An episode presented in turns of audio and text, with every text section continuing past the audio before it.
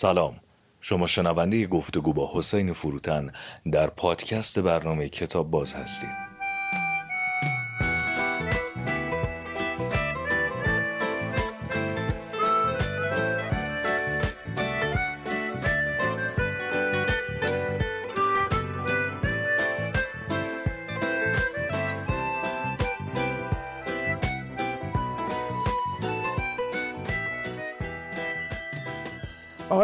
حسین فروتن سلام. سلام سروش جان و خوشحالم که در خدمت هستم. منم خیلی خوشحالم دفعه پیش در واقع یک مقدمه ای گفته شد که خیلی بحث این بود که می‌خواین این دفعه درباره فلسفه صحبت کنین. به سه شاخه به سه نحله فکری اشاره کردید. که در فلسفه وجود داره و ما همونجا قطع کردیم در واقع. این میشه اولین باری که می‌خوای درباره فلسفه صحبت آره اون دفعه مثلا شگفت زده شدم از اینکه برنامه تموم شد و حتی به همون مقدمش هم نرسیدم. انقدر گفتم که کسایی که می‌پرسن چجوری فلسفه بخونیم خیلی حتما مهمه که بدونن فلسفه چیه و کجاشو باید بخونن کدوم کتاب بخونن و اینا. بعد برای اینکه روشن بشه که این فلسفه ها چقدر با هم فرق دارن و سراغ هر کدومش رفتن چقدر با اون یکی فاصله داره. من سعی می‌کردم که یک نقشه ای از این کلیت در واقع ترسیم کنم که از سه تا جریان اصلی اسپردیم که اولیشو در حد مقدمه گفتم جریان وجودی بود یعنی توجه وجود شناسی اونتولوژی توجه هستی که دو تا جریان زیر شاخه داره که در حد اسمش میگم این که اونایی که اصالت ماهیت توجه می‌کنن اونایی که اصالت وجود توجه می‌کنن مثلا ملا صدرا. در کنار این مکتب دیگه که میگیم به اون میگیم فلسفه قدیم. به فلسفه جدید اونجایی میگیم که بیشتر به اونجایی می‌شناسیم که از دکارت شروع میشه به بعد. و این به جریان آگاهی در واقع اپیستمولوژی معرفت شناسی به این مشهوره. از اونجاییه که خیلی راهها به شناخت ذات و ماهیت و این چیزها به نظر بعضی آدما بسته میاد و به عقل و آگاهی انسان نگاه می‌کنن مهمترینشون یکی از مهمتریناشون حداقل دکارت که میاد به عقل توجه می‌کنه یه عقل خاص یه عقل ریاضی که توجهش هم از دستاوردهای گالیله است. یعنی از اینجا هم حتی علم انقدر تو فلسفه مهم میشه که به عقل ریاضی اعتماد داره دکارت. چون در کارهای گالیله جواب داده در شناخت دنیا کمک کرده. این عقل ریاضی اسمش راسیوه راسیونالیسم از همینجا میاد. و دو تا یک و دو میشه براش گفت از خصایص این عقل از ویژگی های این عقل. یکی این که همونجوری که همه ما دوست داریم اینجوری باشه اینه که عقل همه آدما برابره. همه آدما عقل مساوی دارن. و دیگه اینکه اگه حقیقت چرا خندیدی؟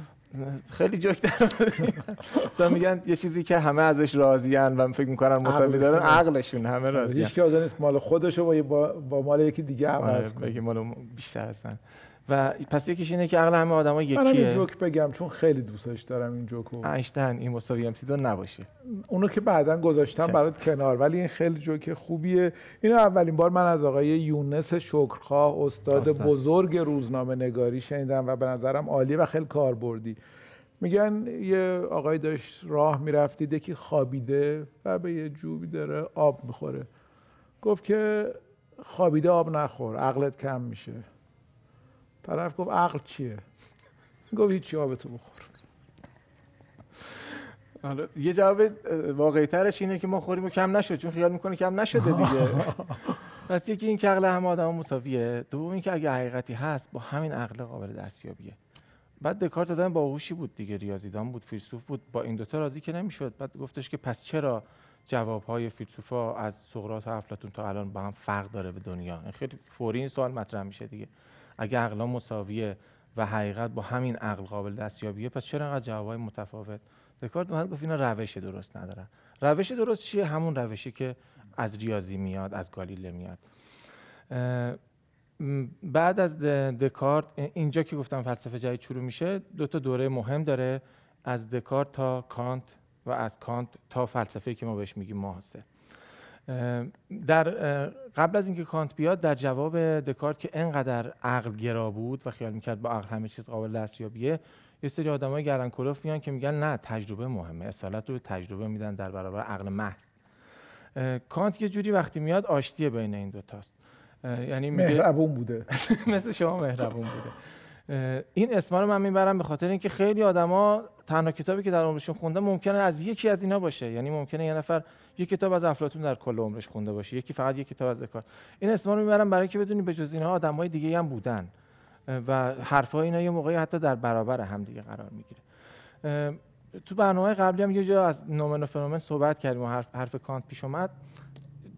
قابل دانستن ها و غیر قابل دانستن ها رو از همدیگه جدا می‌کنه.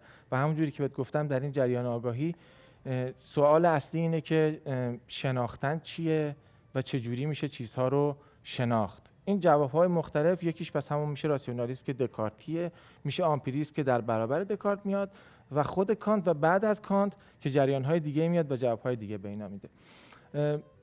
من خیلی پرش بزرگی می‌کنم به لحاظ تاریخی ولی برای اینکه بگم چقدر این جریان معرفت شناسی در فلسفه جذابه چقدر فکریه از یه آدمی اسم می‌برم به عنوان گتیه خیلی آدم تیزی بوده. در از افلاتون و قبلتر از اون تا اون موقعی که به اون برسیم و حتی همین الان همواره سر معرفت جنگ و جدال بوده. چه جوری ما یه چیزی رو می‌دونیم؟ معرفت هم که میگم مرام و معرفت و اینا منظورم نیست.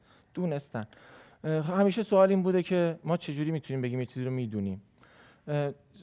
تعاریف خیلی مختلفی اومدن ولی یه چیزی که مورد قبول همه قرار گرفته بوده یه جورایی تعریف سجوزی معرفته که بهش می‌گفتن وقتی ما یه چیزی رو می‌دونیم که به اون این نسبت رو داشته باشیم باور صادق موجه. یعنی اون چیز رو بدونیم همون باوره. صادقه یعنی با اون چیزی که در دنیا هست جور باشه درست باشه و موجه برای دونستن اون اینکه اون اولی می‌دونیم یه مسیر معقولی هم در بین باشه. یعنی از این باوره به اون صدقه ما یه با یه توجیه عقلانی رسیده باشیم. این خیلی جنگ و جدال. هزاران هزار صفحه کتاب در مورد این نوشته شده بود. یه گتیه یه آدمی که خیلی جدیدم هست اومد اینو به چالش کشید. گفت یه مثال زد. گفتش که من حالا مثالش من دقیق نمیگم همینجوری از روایت خودم رو میگم گفتش که من با یه نفر میرم مثلا خرید من شما با هم دیگه رفتیم خرید بعد من می‌بینم یه 100 تومانی از جیبت در میاری یه چیزی می‌خری مثلا 40 تومانیه. پس من می‌دونم که شما 60 تومن بقیه گرفتی توی جیبته. بعد من به این که شما در جیبت 60 تومن پول داری معرفت دارم. چرا؟ چون می‌دونم دیگه خودم می‌دونم که این رو می‌دونم. صادقه چون شما واقعا در جیبت 60 تومن پول داری. و موجه برای اینکه مسیرش هم اینه که اون 100 از 40 کم کردم و 60 تومن باقی مانده در جیب شما حساب کردم. این معرفت بود. ولی گتی اومد گفتش که شاید این بنده خدا از اینجا که دور زد رفت اونور یه چیز دیگه بخره مثلا کارت کشید فلان. اینا در نهایت باقی مانده در جیبش همون 60 تومنه. یعنی باور شما صادقه. ولی از یه جور دیگه این 60 تومن در جیبش باقی مونده. اومد اینو یعنی شما واقعا اینو نمی‌دونی. یعنی معرفت شما رو اینجوری زیر سوال بود. یه جوری مثلا شما فکر کن راحت ترین راهی که میشه این معرفت ها رو زیر سوال بود این تصادفی بودنه. فلانی من می‌دونم ماشین قرمز دوست داره این رو با ماشین قرمز می‌بینم میگم اه آفرین بالاخره رفت ماشین قرمز رو خرید. به خیال خودم باور صادق موجه دارم چون می‌دونستم دوست داره الانم سوارشه و واقعا هم سوارشه. معرفت در حالی که از یکی گرفته داره دور می‌زنه. یعنی اینجوری این تعریف معرفت رو زیر سوال بود. این مثاله رو برای این زدم که بدونیم با اینکه این فلسفه جدید که ما گفتیم چند صد سال ازش گذشته ولی همچنان اونجوری که گفتم اینا در طول هم دیگه نیستن همچنان ممکنه در دوران جدید یه نفر سراغ این بره دست روش بذاره و این به عنوان یه چیزی که یه آدمی بدون خوندن همه این چیزا تونسته یه آزمایش فکری طراحی بکنیم. این یه آزمایش فکری کاملا یعنی هیچ مقدمه ای از فلسفه چیزای پیچیده عجیب غریب نداره. یعنی مثال نقضی پیدا کرده این برای این مثال. اینو اینجوری مثال زدم که چیزای جذاب در اینا پیدا میشه. پس در واقع پارادایم و جریان اصلی وجودی رو گفتیم که اون فلسفه قدیم رو شامل می‌شد. پارادایم جدید رو گفتیم که به شناخت آگاهی چگونگی شناخت توجه داشت و مثلا خیلی چیزای مهمی که تو این فلسفه مورد توجه قرار می‌گیره اینه که اگه مثلا خدایی هست ما چجوری می‌تونیم خدا رو بشناسیم؟ اگه واقعیت فیزیکی هست ما چجوری می‌تونیم به واقعیت فیزیکی برسیم؟ یعنی این اون اعتماد به نفس قبلی که همه چیزها رو می‌دونستن و میشستن در موردش صحبت می‌کردن و اینجا تو روشش توی حدودش یه ذره چی میگن لگام می‌زنه با ادبیش اینه. یه ذره میگه که توجه کنید شاید شما اصلا خیلی چیزا نتونید بدونید یعنی اصلا از اساس نتونید بدونید. و پارادایم سوم جریان سومی که ما میشه و میشه جریان معاصر میشه پارادایم زبانی جریان زبانی که ما چیزهایی رو به نمی‌شناسیم. مثلا نمیشه چیزی رو دونست چیزی رو در موردش صحبت کرد در موردش فکر کرد که خارج از زبان باشه. خیلی این چارچوب و قفس زبان خیلی مهم میشه. تو آثار ویتگنشتاین مثلا خیلی پررنگه. این دانسته های ما رو به صورت به چیزهایی محدود می‌کنه که در زبان هستند و کلمات زبان ما رو اونجاهایی به اون چیزهایی محدود می‌کنه که ما به بیرونی دارن. ویتگنشتاین همه این نیست به عنوان مثال می‌زنم. مثلا یه کار خیلی عظیمی در واقع می‌کنه نسبت به فلسفه های قبلیش. اینه که میگه که چیزهایی که در زبان ما به کار می‌بریم اگر ما به ازای بیرونی دارند معنی دارن. اگه ندارن بهشون شک می‌کنه. خیلی دامنه فلسفه ورزی رو محدود می‌کنه. یعنی خیلی کلمه ها رو بیمعنی می‌کنه با این کار خودش. فلسفه زبانی پس به این محدوده های زبانی توجه می‌کنه و اینکه ما اگه چیز رو می‌دونیم می‌خوایم بدونیم به این چارچوب محدوده. با این حال خودش جریان های مختلفی بعدش میاد. همونجوری که از کانت به بعد مثلا ایدئالیسم میاد پوزیتیویسم میاد در ادامه اون آدم های تجربه گرا و در ادامه اون ماجرای دکارتی هم جریان های دیگه به وجود میان. ادامه اینا باز ادامه همینجوری میاد. یعنی اون شاخه های ایدئالیسم و اینا میان می‌رسن به فلسفه قاره‌ای که باز وجود درشون مهمه مثل پدیدارشناسی مثل همون هایدگر که خیلی برای آدما جذابه که چیه ولی باید یادم باشه که این چه مسیر او اگه هایدگر خوندیم یه گوشه کوچیکی از این تاریخ فلسفه و ادبیات فلسفه رو داریم می‌بینیم و از اون طرف هم در برابر این فلسفه قاره‌ای در فلسفه معاصر فلسفه تحلیلی میاد که خیلی از فلسفه های مضاف مثل فلسفه این که در صحبت می‌کردیم مثل فلسفه ذهن فلسفه زبان تو این شاخه قرار خب. این خیلی مقدمه خوبی شد. حالا کسی که می‌خواد فلسفه بخونه از کجا باید شروع کنه؟ کسی که می‌خواد فلسفه بخونه اولین نکته اینه که باید بدونه که با فلسفه ها طرفه. و اینجوری نیست که اگر افکار فلان فیلسوف رو خون اینو آره. اینو آره. دونست حالا با چی پیشنهادت برای شروع چیه؟ اگر به لذتش هم در کنار خوندن مهمه من مثلا کتاب های برام مگی رو کلا توصیه می‌کنم. خیلی کتاب های جذابی هن برای خوندن سرگذشت فلسفه رو یا اون آره. که مردان اندیشه. مردان اندیشه مثلا خیلی کتاب خوبه. حتی اون کتاب های گفتگو به خاطر اینکه پاستکاری داره خیلی کتاب های خوبی هستن. ولی فقط من یه چیزی رو بگم.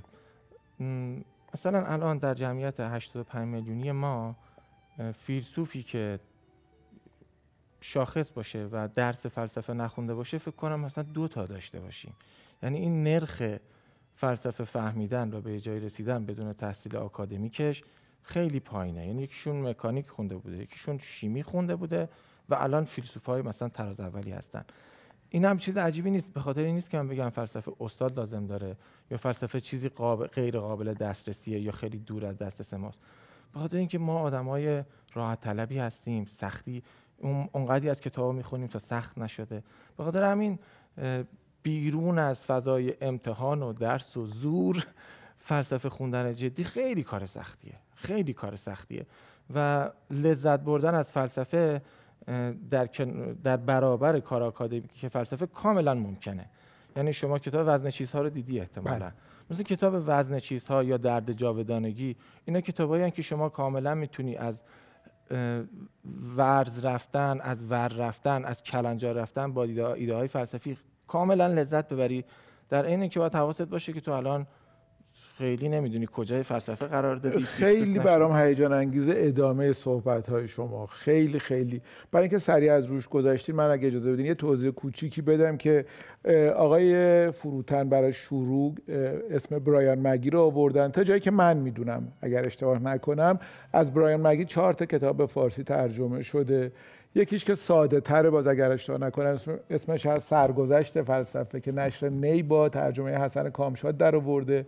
اولیش رو انتشارات خارزمی در آورده بود. اسم من دقیقا یادم نمونده اونی که خارزمی در آورده ولی با یک جستجوی ساده می‌تونین پیدا کنین. برایان مگی یه سری گفتگوه. مثلا اگه درباره دکارت می‌خواد اونجا صحبت کنه یک دکارت شناس اومده و درباره دکارت صحبت پیاده شده برنامه تلویزیونی بر پیاده شده برنامه تلویزیونی. درباره مثلا اسپینوزا یک متخصص اسپینوزا. عجیب اسم کتابه میگم انتشارات خارزمیه و ادامه اون کتاب به اسم مردان اندیشه اگر اشتباه نکنم طرح نو در آوردش که ادامه اون کتاب یه رمان هم به تازگی که درباره مرگ از برایان مگی ماشاءالله به چه حافظه ای داری. خیلی خوب. ترجمه شده دو تا کتاب دیگه هم که گفتن یکی درد جاودانگی اونامونو که به سالها پیش با ترجمه استاد بهایالدین خرمشاهی ترجمه شده فکر می‌کنم هنوزم در بازار ده. بله. کتاب هست و وزن چیزها هم که الان وجود داره و بسیار هم کتاب خوبیه اگر کسی هم اینها رو خونده و مثل من خیلی به تاریخ فلسفه علاقه نداره شیرجه زدن در بعضی جای فلسفه خیلی لذت بخش و جذابه مثل کتاب خیلی کوچیکی هست که ویتکنشتاین هست. مثلا در باب یقین یه سوالایی در برابر شما می‌ذاره که هیچ مقدمه ای نمی‌خواد. مثلا در مورد درد در مورد این چیزها ویتکنشتاین یه سوالاتی می‌پرسه که لازم نیست شما اسم قبلی ها رو بدونی فلسفه های دیگر بدونی و فکر کردن اون خیلی لذت بخشه. البته من یه جسارت بکنم چون آقای فروتن رشتهش فلسفه بوده کتابا یه ذره سخت بود. فکر کنم همون سرگذشت فلسفه برایان مگی از بقیه ساده تر باشه برای شروع بینه در واقع وادی. وادی بسیار بسیار جذاب. نمی‌دونین چقدر هیجان زده و خوشحالم برای ادامه برنامه های شما که می‌دونم پر از جذابیت نو بودن و شگفت شما همیشه لطف داری ولی من واقعا اینو منوط می‌کنم به بازخورد مخاطبات در شبکه اجتماعی برنامه که ببینم اگر دوست دارن اینو دارم بدیم اگر دوست ندارن چیز دیگه بگیم چون پرونده علم هنوز باز. بله بله. علم و فلسفه رو الان به هم نزدیک می‌کنیم که اصلا دوست ندارین اتفاق بیفته. می‌دونم شوخی می‌کنم. خیلی ممنونم از شما و خدا نگهدارتون.